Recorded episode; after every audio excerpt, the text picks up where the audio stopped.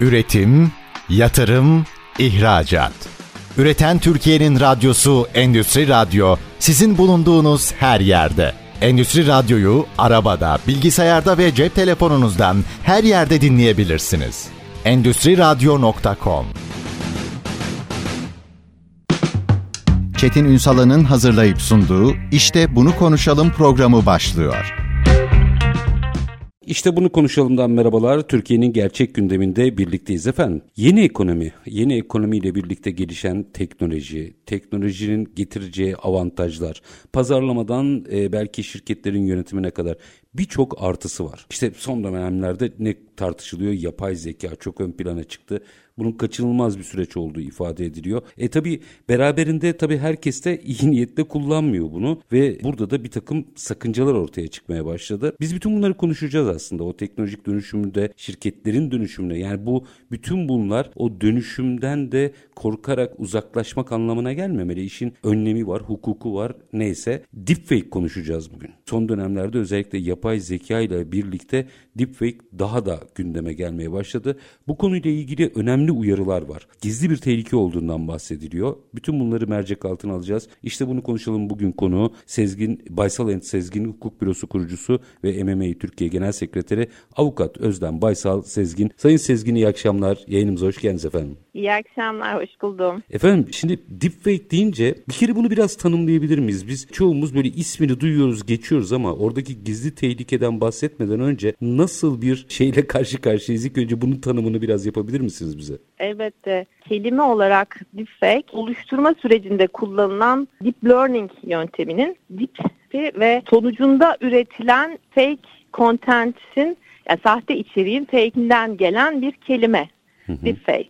Durumu şu, aslında hiç olmamış, yaşamamış bir olayın, bir kişinin ya da hiç konuşulmamış, söylenmemiş sözlerin fotoğrafı, videosu, e, sesi çok gerçekçi bir şekilde oluşturulabiliyor bu teknoloji sayesinde. Dolayısıyla da evet baktığınızda olumlu tarafları da var çünkü bu teknoloji, bu tür teknolojiler aslında iki tarafı da keskin bıçak diyebilirim. Olumlu tarafları da var. Mesela deepfake sadece biz şey de konuşuyoruz e, baktığınızda ya kötü kullanımları sebebiyle dikkatimizi çekiyor ama hı hı.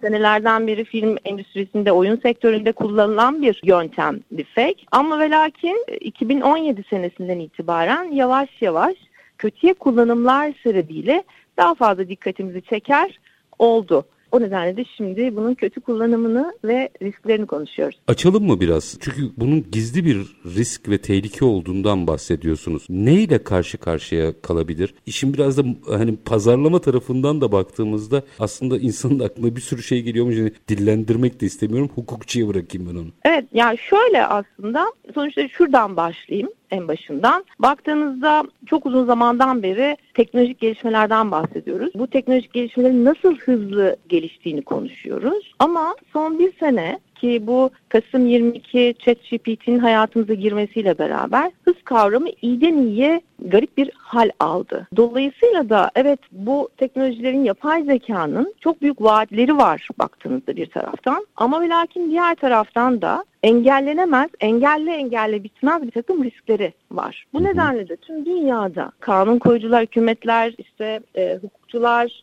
sivil toplum örgütleri, uzmanlar bu riskleri nasıl dizginleyebiliriz, nasıl engelleyebiliriz, nasıl kontrol altına alabiliriz hep bakıyorlar. Şimdi ne tür riskler bunlar? Aslında ulusal güvenlikten konuşulan o ki ulusal güvenlikten ekonomiye bir şeyin yarattığı, kamu sağlığından kamu güvenliğine birçok riski var. Sonuçta bu defektin yaratılması sürecinde sonuçta bu içerik siz bir fotoğraf özellikle de şunu söylemem gerekir. Daha çok sosyal olarak ya da siyasi olarak ön planda olan, ünlü olan kişilerin çok fazla verileri internet ortamında, sosyal medya ortamında olduğu için. Çünkü bu içerik, deepfake çok fazla veri ile beraber ortaya çıkıyor. Yani ne kadar çok görsel içeriğiniz var kamuya açık alanda, ne kadar fazla sesiniz var. Dolayısıyla deepfake bu içeriğin üretilmesi daha kolay hale geliyor. Hmm. O nedenle de sadece aslında şeyler olarak bakmamalı. Ünlü kişiler, işte siyasi kişiler olarak bakmamalı. Bireysel o bireyler olarak da sosyal medyada kamuya açık olarak bulundurduğumuz görsellerimiz, videolarımızda bu içeriğin deepfake oluşturulması noktasında bir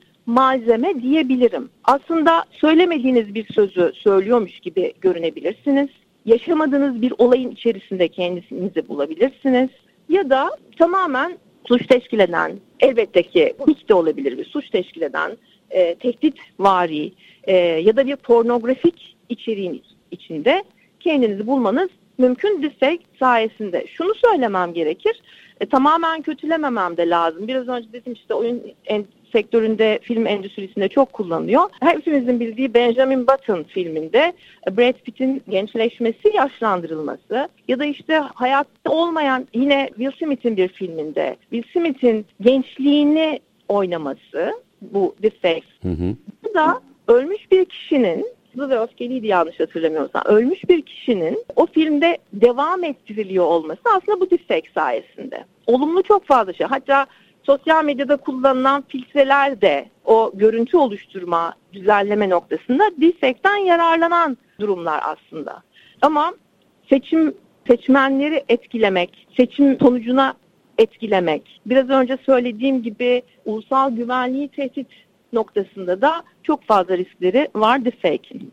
Yaptırımları ne? Yani daha doğrusu dünya bunun cevabını bulabildi mi daha? Şöyle söyleyeyim size. Avrupa Birliği'nde risk temelli bir yaklaşım var. Bir yapay zeka yasa tasarısı var. Hatta 2023'ün sonu itibariyle bunun yasalaşması sonrasında da 2024 gibi 2025 gibi yürürlüğe girmesi planlanıyor. Orada risk temelli bir yaklaşım var.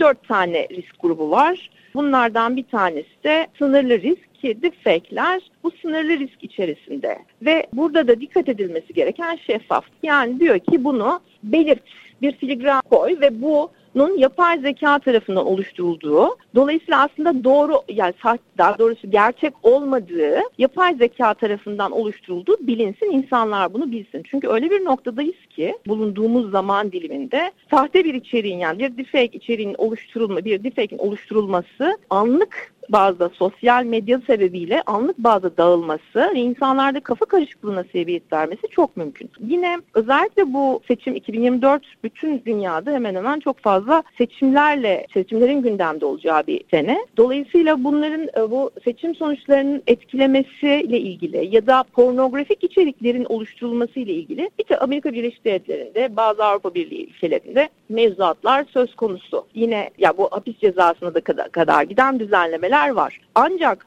bizim mevzuatımıza dönüp bakarsak birebir sadece bizde değil aslında deepfake'in oluşturulması yani sahte bir içerik oluşturulmasına ilişkin birebir bunu yasaklayan bir düzenleme hiçbir yerde yok. Bunun hmm. kötüye kullanımıyla ilgili olarak sonuçta şu var tabii ki bu teknolojilerin oluşturduğu risklere, zararlara bakıyoruz, bakılıyor ve bunların hangi hukuki değerleri riske ettiği, zarar verdiği, müdahale ettiği ne dikkat ediliyor, test ediliyor ve buna göre de önlemler alınması noktasına gidiliyor. Şimdi ceza mevzuatımızda bizim yok ama bu deepfake'in araç olarak kullanılarak yani bu deepfake vasıtasıyla eğer bir suç söz konusu oluyorsa mesela işte on, bir kişinin bu deepfake içeriği vasıtasıyla onur haysiyetine zarar verici bir durum söz konusuysa hakaret suçundan yola çıkılabilir. Ya da eğer bu deepfake içerikle tehdit ya da şantaj oluşturuluyorsa, şantaj söz konusuysa bu iki suç kapsamında değerlendirilebilir. Ya da bunlar deepfake içerikleri sonuçta kişinin yüzü, ya baktığınızda şu aslında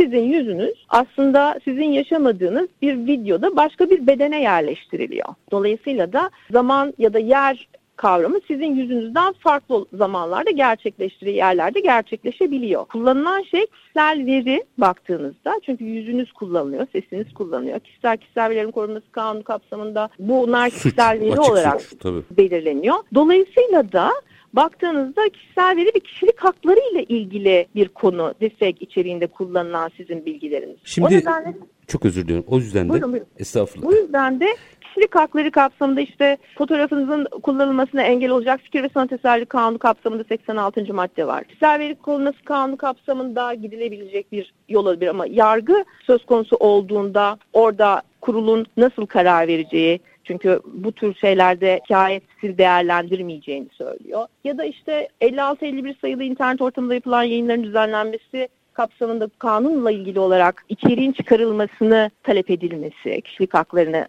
sebebiyle. Yine keza başka medeni kanun kapsamında kişilik hakkı sebebiyle saldırının engellenmesi, son verilmesi ya korunmasını kişi mağdur talep edebiliyor. Dolayısıyla bu tür düzenlemeler söz konusu olabilir. Ama gerçekten bir amaca hizmet eder mi? Gerçekten kişiyi tatmin eder mi? Orası bir soru işareti diyebilirim. Burada minik bir virgül atacağım. Çünkü bu konuyla ilgili yine merak ettiklerim var. Hatta bunun sadece kişisel değil, yarın öbür gün ekonomik rekabetin, haksız rekabetin de bir parçası olabilir mi acaba siber güvenlik meselesi gibi merak ettiklerim var. Biraz açacağım ama önce biraz araya gidelim. Aranın ardından detaylandıralım. Efendim e, Baysal Enes Sezgin Hukuk Bürosu kurucusu ve MMA Türkiye Genel Sekreteri Avukat Özlem Baysal Sezgin'le deepfake meselesini konuşuyoruz. İşin kişisel tarafı var. Bir süre sonra belki göreceğimiz enteresan rekabet unsurları haline gelecek. Bu durumlarda ne yapmak lazım?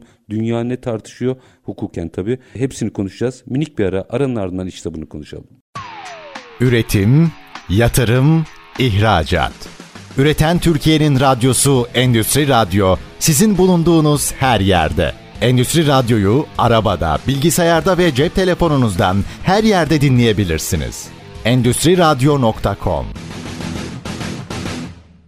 Kısa ardından işte bunu konuşalım demeye devam ediyoruz efendim. Konuğumuz Baysal Enes Sezgin, Bürosu kurucusu ve MMA Türkiye Genel Sekreteri Avukat Özden Baysal Sezgin. Deepfake konuşuyoruz. Şimdi araya giderken tabii bu işin çok boyutları var. Nereye kadar gidecek galiba dünyada kimse bilmiyor. Herkes araştırıyor. Bir kere başına böyle bir şey gelmiş kişi, şirket, dernek aklınıza ne gelebilirse çünkü sınırı yok. Ne yapması lazım? Biraz oradan onu o boyutunu konuşalım. Şunu söylemeliyim. E, bireylerin başına geldiği zaman büyük bir yıkım oluyor. Özellikle de yani şantajda, tehditte, hakarette olmasa bile pornografik içerikler. Yani ben tüm araştırmalar ki 3-4 tanesini gördüm. E, %90'ı e, pornografik içerikleri Etik dışı diyelim biz ona. Aynen Hı-hı. öyle. Olduğunu söylüyorlar. Dolayısıyla da yıkımı çok fazla olabiliyor kimi zaman psikolojik olarak. Ne yapılması gerekiyor? Yani bir şekilde biraz önce söylediğim hukuki yöntemlere de başvurulabilir. Aynı zamanda bunun eğer ünlü siyasi bir e, şeye sahipseniz bunun yalanlanması noktasında yine sosyal medyanın kullanılarak o anlık kafa karışıklığını kişilerdeki acaba doğru mu değil mi? Çünkü çok fazla şey gördük somut durumda. E, dolayısıyla onun biraz daha açığa kavuşturulması diyebilirim. Ee, yani şimdi o kadar girdap ki bu. Yine orada o işi çözmeniz gerekiyor anladığım evet. kadarıyla. Bu işin bilir kişisi mesela düz hukuktan şey yapayım imza taklidinde hı hı. yollarsınız adli tıpa bu işin uzmanları vardır çıkar. Burada çıkmıyor mu? Burada da çıkar tabii ki ama e, ne gariptir ki şöyle bir durumu da var. Deepfake Yine şimdi o içeriğin sahte olduğu ağız yerleştirmelerden, mimiklerden, o zamanlamalardan vesaire anlaşılabiliyor. Ama gün geçtikçe daha da gelişiyor. Çünkü o içerik, o yöntemle beraber yine o oradaki yanlışlıkları, hataları yani gerçekçi olmayacak şekilde olan kısımlarını tespit eden yine teknolojinin kendisi. Hmm. Dolayısıyla teknoloji tespit ediyor. Diğer taraftan bu şey kendini geliştiriyor. O çünkü maksat daha gerçekçi, daha şey inanılısı içerikler yaratmak. Bir taraftan tespit edilirken o tespit nasıl yapıldı diye bakılarak diğer taraftan teknoloji kendisini yeniden geliştiriyor. Dolayısıyla böyle bir kısır döngüye giriyor diyebilirim. Orada e, bir önceki bölümde bir ifade kullandınız. Yani bizim sal düzenlemelerimizle ilgili bir çalışmalar hızlandı yapılıyor ama hala yapılması gerekenler var diyorsunuz. Bizde değil şu anda. Dünyada nasıl Dünyada. onu merak ettim. Yani orada bir yol alınabildi mi? Evet yani zam şöyle söyleyeyim. Şu anda yapay zeka ilişkin çok fazla e, çalışma yapılıyor. Tartışma da büyük zaten. Çok fazla. Zirveler yapılıyor, konferanslar yapılıyor. En son Amerika Birleşik Devletleri'nde bir başkanlık emri çıkarttı Biden. Dolayısıyla sürekli el üstünde diyebilirim bu konuyla ilgili. Çünkü riski büyük olduğu için o riskin kontrolü... Şimdi şunu söylemek gerek. Bu biraz önce söylediğim gibi iki tarafı da keskin bir bıçak. Bir taraftan teknolojinin gelişmesi gerekiyor. Ve çok faydalı. Evet çok faydalı. Yani vaadi çok fazla. O vaadin yani kötüye kullanılması durumunu aslında engellemek Biraz gerekiyor. eskinin atom bombası veya atomun parçalanması hikayesi gibi bu biraz. Yani aynı etki yani baktığınızda. Bütün bu yani bütün teknolojilerin içerisinde baktığınızda bu insanlık tarihi içinde yaşanmış olan e, hep böyle yıkıcı yapıcı bunlar. Yani bir taraftan yaparken bir taraftan yıkıyorlar. E, dolayısıyla da önemli olan şey e, oradaki yıkıcı olan şeyleri tespit etmek, o riskleri belirlemek, o riskleri dizginlemek noktasında, kontrol etmek noktasında önlemleri almak. Bu nedenle de evet tüm dünyada buna ilişkin çalışmalar yapılıyor şu anda ki çok geç kalınmaması noktasında. Çünkü görülüyor ki çok hızlı bir gelişme var. Bu nedenle de ve büyük dediğim gibi büyük vaatleri var ama büyük riskleri de var. Dolayısıyla buna ilişkin önlemler alınmaya çalışıyor, çalışmalar yapılıyor. Biz ne yapacağız? Muhtemelen biz de Avrupa Birliği'nde dediğim gibi bir yapı. Çünkü diğer taraflarda bu arada ABD'de de yasa çalışmaları Temsilciler Meclisi Senato tarafında Herkes bir regülasyon veya Tabii, yasa var. düzenleme peşinde aslında. Ama bir yandan da şu korkuluyor. Acaba biz bu teknolojinin önüne engel koyar mıyız böyle olunca? Yani teknolojik gelişmeyi de e, sekteye uğratmamak gerekiyor. Önemli olan riskleri kontrol altına almak. Şimdi bizde de şimdi Avrupa Birliği'nde çok GDPR'daki gibi bir yasa tasarısı söz konusu. Yani küresel e, sınır ötesi bir yaptırma sahip olacak. Ve ciro bazında cezai yaptırımları söz konusu olacak. Yani sadece Avrupa Birliği'nde değil Avrupa Birliği'nin dışına taşan bir şekilde. Çünkü ortak ilkeyi galiba kişisel e, verilerden götürüyorlar. E, GDPR'da da böyle çok benzer. Aslında Avrupa Birliği'nde son dönemde çıkan mevzuatların hepsi hemen hemen hepsi demeyeyim ama özellikle bu çünkü bunların sınır ötesi bir şey olduğu için küresel bir e, ortak bir kararla ilerlemesi gereken şeyler olduğu için e, bu e, tür düzenlemeler çıkıyor. Dolayısıyla da biz de yönümüzü hep Avrupa Birliği'ne döndüğümüz için oradaki türden bir yasa tasarısıyla biz de zaman içerisinde ilerleyeceğiz diye düşünüyorum. Belki de yasa bizden çıkar. Yani aslında bizde burada teknoloji anlamında baktığınızda çok nitelikli bir nüfusumuz var. Aslında belki biraz onlara bu konuda çalışın demek lazım. Neden olmasın? Yani hukukçularla birlikte tabii şey hukuk tarafını bilemeyebilirler. Ama çünkü bütün dünya birbirinden kopya çeken öğrenciler gibi. Herkes kağıdını kapatıyor, yandakine bakıyor ne yapmış diye. İlk bulan da büyük bir ihtimalle hem hedef hem de e, regülasyonları belirleyici olacak. Bu işin kişisel tarafı yarın öbür gün bu kadar sertleşen dünyada ekonomiye de sıçramayacak mı? Yani şöyle düşünelim. İlk nerede çıktı bu tartışma? Amerika Birleşik Devletleri'nde Elon Musk'ın da içinde olduğu itirazcı grup. Dediler ki bunlar kontrolden çıkıyor. Bunu bir erteleyelim. Sonra bir ay geçmedi galiba Elon Musk yeni bir şirket kurduğunu açıkladı. Enteresan bir rekabet de oluşmaya başladı. Ve bizim burada yine hakemimizin hukuk olması lazım. Bir çok masumane tırnak içinde masumane değil de çok masumane bir şeyden bahsedeceğim. Böyle işte e, etik dışı şeylerin ötesinde ticari etiğe geleceğim. Ben bunu kötüye kullanamaz mıyım rakiplerime karşı?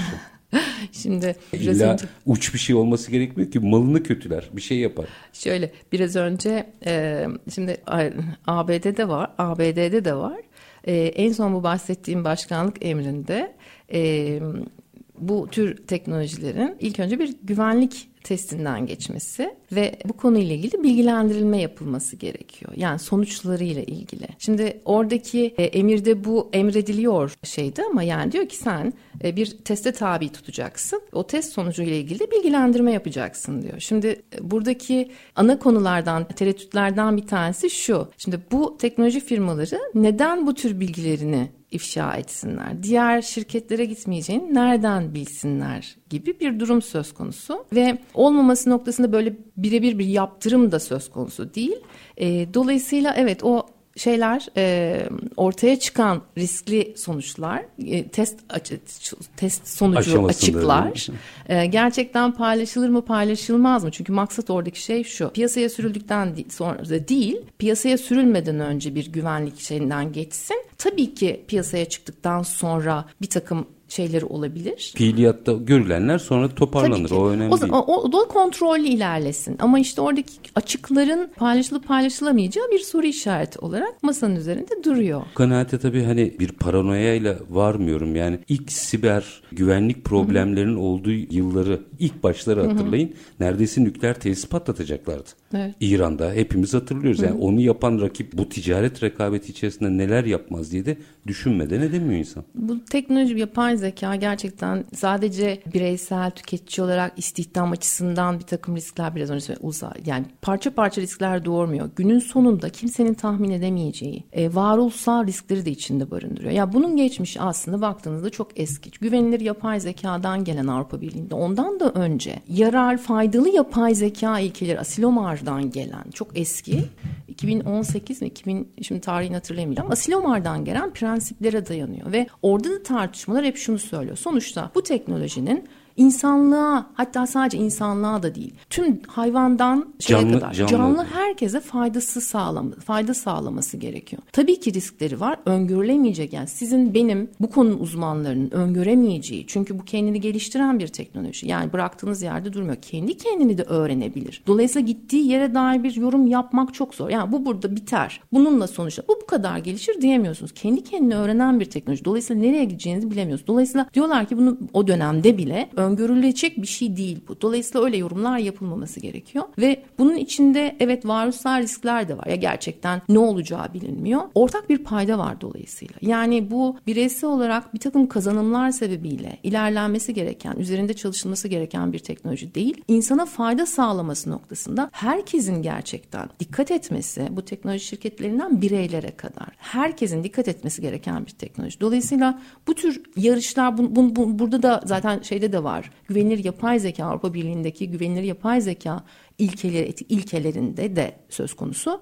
Dolayısıyla burada tamamen bir işbirliği tamamen bir koordineli bir yaklaşım benimsenmesi gerekiyor. Çünkü bunun ilkesinin belirlenmesinin amacı da bu zaten. Yani kafaya göre hareket etmemek, bunun bir yolunun yordamının olması ki sonrasında hepimiz bunun altına ezilmeyelim diye. Şimdi bir araya gideceğim ama burada galiba soruyu sorayım cevabını gelişte Tamam. alayım. Hep konuşulur ya işte bazı mesleklerin yerine geçecek e, yapay zeka meselesi hep konuşulur. Sizler için de hukukçular için de Evet, söylenir. ama evet. şimdi bu anlattıklarınızdan ve bu gelişmelerden sonra ben açıkçası bu tip bir handikapta kendimi savunmayı yapay zekaya bırakmak istemem. Yani bunu sorayım. Sizler aranızda ne tartışıyorsunuz? Onu da çok merak ediyorum hukukçular olarak. Ama minik bir araya gideyim. Tamam. Aranın ardından devam edeyim. Efendim Baysal En Sezgin Hukuk Bürosu kurucusu ve MMA Türkiye Genel Sekreteri Avukat Özlem Baysal Sezgin bizlerle birlikte. Kısa bir ara. Aranın ardından işte bunu konuşalım diyeceğiz. Lütfen bizden ayrılmayın. Üretim, yatırım, ihracat. Üreten Türkiye'nin radyosu Endüstri Radyo sizin bulunduğunuz her yerde. Endüstri Radyo'yu arabada, bilgisayarda ve cep telefonunuzdan her yerde dinleyebilirsiniz. Endüstri Radyo.com Kısa bir aranın ardından işte bunu konuşalım demeye devam ediyoruz. Deepfake konuşuyoruz. Konuğumuz efendim Baysal En Sezgin Hukuk Bürosu kurucusu, MMA Türkiye Genel Sekreteri Avukat Özlem Baysal Sezgin. Ne dedim ben giderken? Dedim ki evet bir gün avukatlar, hakimler, belki savcılar yani şey fütüristlerin söylediği o. Onlar bile yapay zeka olacak. Ama ben yapay zekadan mağdur olan biri olarak savunmamı bir yapay zekaya vermek istemem. Yapay zekayı kullanan avukatlar isterim. Burayı biraz açın ne olur. Evet. Vermeyin zaten. Değil mi? Şu anda vermeyin zaten. Çünkü insan faktörü önemli. Yani insan olması önemli. Çünkü evet tabii ki şunu kimse yatsıyamaz. İçtihatların işte o literatürün taranması, bir insan Müthiş bir tarafından. avantaj. Evet yani bu, bu faydayı nasıl kullanmasın bir Tabii, insan? Kullansın zaten. Ee, zaten hepimiz iş yapış şekillerimizi değiştirdik. Günlük yaşantımıza soktuk yani değil ki iş yaşantımıza sokmayalım. Dolayısıyla evet yani sonuçta bunun faydası var. Birebir savunması şu anda değil. Zaten bunun örnekleri de var. Hataları da çıkıyor medyada. Amerika'daki Şu- o Evet, aynen meşhur öyle. dava çok kötü sonuçlar çıkardı. Bu, bugün o gün değil ama zaman neyi gösterir bilmiyorum. Ama şunu biliyorum ki yani hepimiz de aynı şeyi düşünüyoruz sanıyorum. Zaman zaman bir yere hepimiz şey diyoruz ya acaba işimizi elimizden alacak mı? Vakti zaman ortamda şu konuşuluyordu hatta. Üretkenliğin, yaratıcılığın söz konusu olduğu meslekler bu teknolojilerden en az etkilenecek deniyordu. Ama üretken yapay zeka çıktı. İşin e, ezberi bozuldu. Evet, ezberi bozuldu. Evet, bu bu gerçekten bir noktaya gelecek ve o meslekler dönüşecek. Ama ne yapmamız gerekiyor? Sonuçta o yolu takip etmek, teknolojiyi dışlamamak, nereye gittiğine bakmak. Bir yani artık geleceğe hazır bir kariyer yok. Yani bugünden yarına ben, ben çocuğum için aa buraya gidebilir bu işte mesleği seçebilir ya da o yarın ne olacağını kimse tahmin Tek edemiyor. bir kariyer de yok. Yok. Yani. Dolayısıyla teknolojiyi takip edip nasıl dönüşebileceğimizi, nasıl değişebileceğimizi bilmek ve o dönüşümü, değişimi gerçekleştiriyor olmak vakitlice bence bizim en büyük kazanımımız olacak bu ileriki dönemde. İşsiz kalmayız. Hiçbir zaman işsiz kalmadı kimse ama o dönüşümü, değişime ayak uydurmak önemli olan Okumak önemli orayı. Evet, kesinlikle. Bir şey merak. MMA'de nasıl tartışıyorsunuz bu meseleleri? yani hayır genel sekreteri de bulmuşken yani çünkü bir yandan da firmaların bu dönüşümü yapması lazım. Ekonomilerin bu dönüşümü yapması lazım. Siz hukukçu olarak kaygılarınızı dile getiriyorsunuz. Tamam MMA'yi attım. Orayı karıştırmayayım ama genel anlamda dönüşmesi gereken bir ekonomi ve reel Tabii ki. sektör gerçeği var. Şimdi biz bunları bugün konuştuğumuzda aman aman aman diyenler çıkabilir. Ne olur anlatmaya çalıştığımızda bu değil. Biraz derdimizi açın ne olur. Biz aman bakın dijitalleşme çok tehlikeli kaçın demek istemiyoruz. Yok. Biraz açalım Tabii. orada. Ee, biz MMA olarak şunu söyleyeyim. Hep teknolojiyle iç içeyiz. Yani Metaverse söz konusu olduğunda Metaverse üzerine eğildik. Ve bu dönemde de tamamen yapay zeka. Dolayısıyla yapay zeka çok yakından takip ettiğimiz. Hatta bir tane şeyimiz olacak şimdi 11 Aralık'ta konferansımız. Yapay zeka onun olmazsa olmazı. Konu, ana konusu. Dolayısıyla hep iç içeyiz zaten. tersi, tersi garip olur zaten Tabii şu ki, an. tabii ki. Çünkü ya teknolojinin olduğu yerde değişmemek mümkün değil. İş yapış şekilleri biraz önce söylediğim gibi değişiyor. Yani çünkü tüketicinin beklentileri ona göre artıyor. Bireylerin beklentileri ona göre değişiyor. Dolayısıyla siz de ona göre değişiyorsunuz, dönüşüyorsunuz. Hukuk bile dönüşüyor, değişiyor. Değil ki birebir e, iç içe olduğunuz, teknolojinin içine girdiğiniz. Çünkü teknoloji, o yapay zeka her şeyde. Reklamın içerisinde var, işte e, ticaretin içinde var, vardı. Dolayısıyla da evet biz çok yakın bir şey içerisinde, e, çok iç içe yapay zeka konusunu çok konuşuyoruz. Gündemimizde çok var. Anladığım kadarıyla pazarlama aşamasına baktığınızda orası sonsuz bir derya gibi. Evet. Yani biz tabii bugün deepfake'i özellikle mercek altına aldık ama bundan ari konuştuğumuzda bu işin geleceği de orada gözüküyor Evet. galiba. Peki ben bir firma sahibiyim.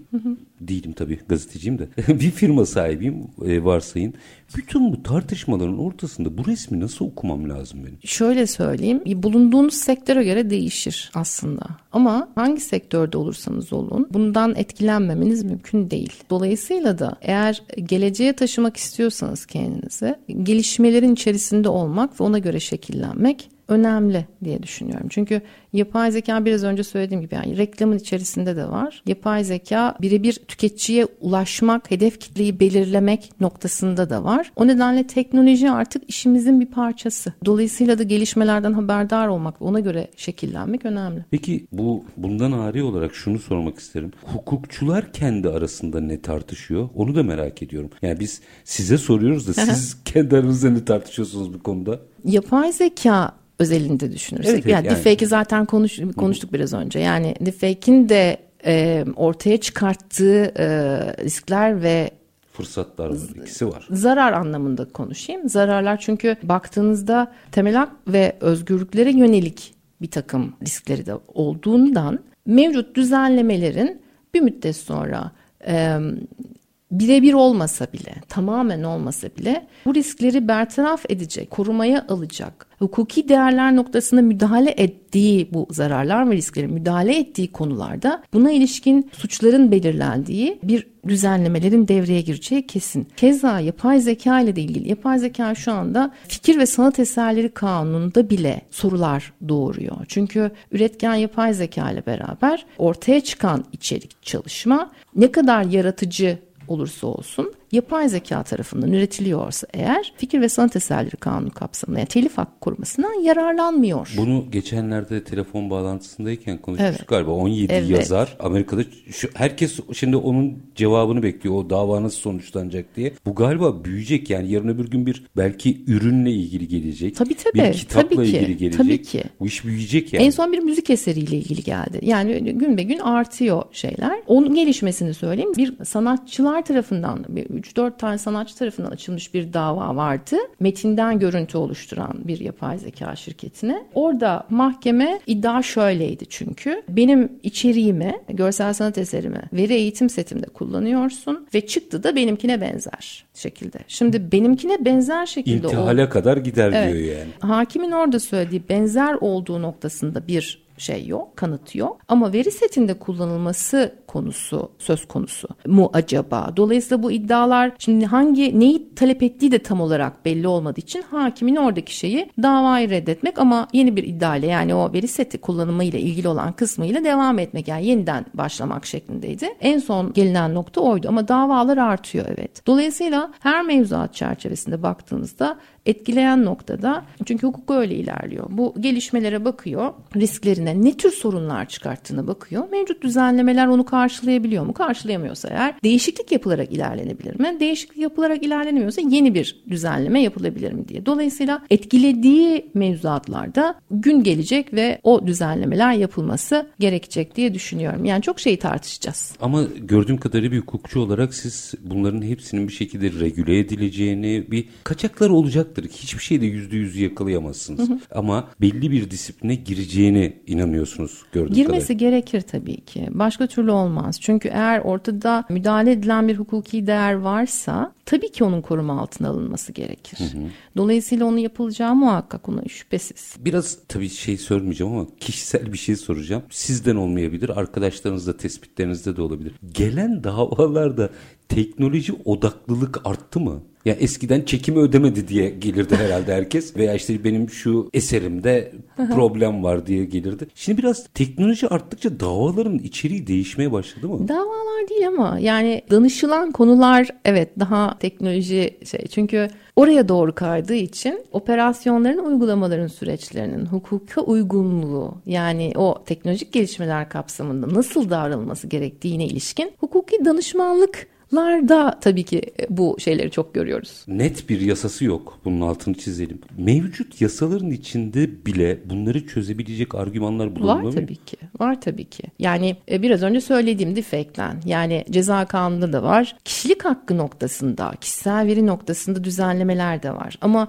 bunun Mesela teknolojinin bu yıkıcı etkisi sebebiyle ağırlaştırıcı nitelikli hale getirilmesi mevzuatta eklenebilir. Ya da e, tabii ki deepfake birebir yasaklamak söz konusu olmaz. Çünkü yasaklamak anlamsız olumlu tarafları da var deepfake'in. Ama kötüye kullanıldığı ve o suçu ilişkin hususlarda eğer bu teknoloji kullanılıyorsa işte tabii ki bir şantaj, tehdit, hakaret. Onlar zaten ama, normalde de suç. Evet ama bunu o teknolojinin yıkımı çünkü sosyal medyaya girdiği zaman öyle bir hale geliyor ki herkes duyuyor. Herkes şey yapılıyor ve acayip bir kaotik durum yaratıyor. Dolayısıyla buna ilişkin düzenlemeler, nitelikli ağırlaştırıcı haller eklenebilir mesela deepfake ile ilgili. Belki sonrasında şunu konuşuruz. Sonuçta telif hakları insan yaratımı üzerine, hı hı. yapay zeka yaratımı üzerine değil. Ama gün gelir belki gerçekten bu da konuşulur mu? Makinelerin yaratmasını istiyor. Buna ilişkin de davalar var ve red alan davalar. Bu ne olur e, gün gelir? Hepsi böyle renkli renkli heyecanlı tartışmaları beraberinde getirecek diye evet. düşünüyorum. Bizim için çok zevkli olacak. Bence de yani bir şey gibi puzzle gibi. Fakat ben şöyle bir öngörüde bulunabilirim. Yapay zeka insanı dava edebilir.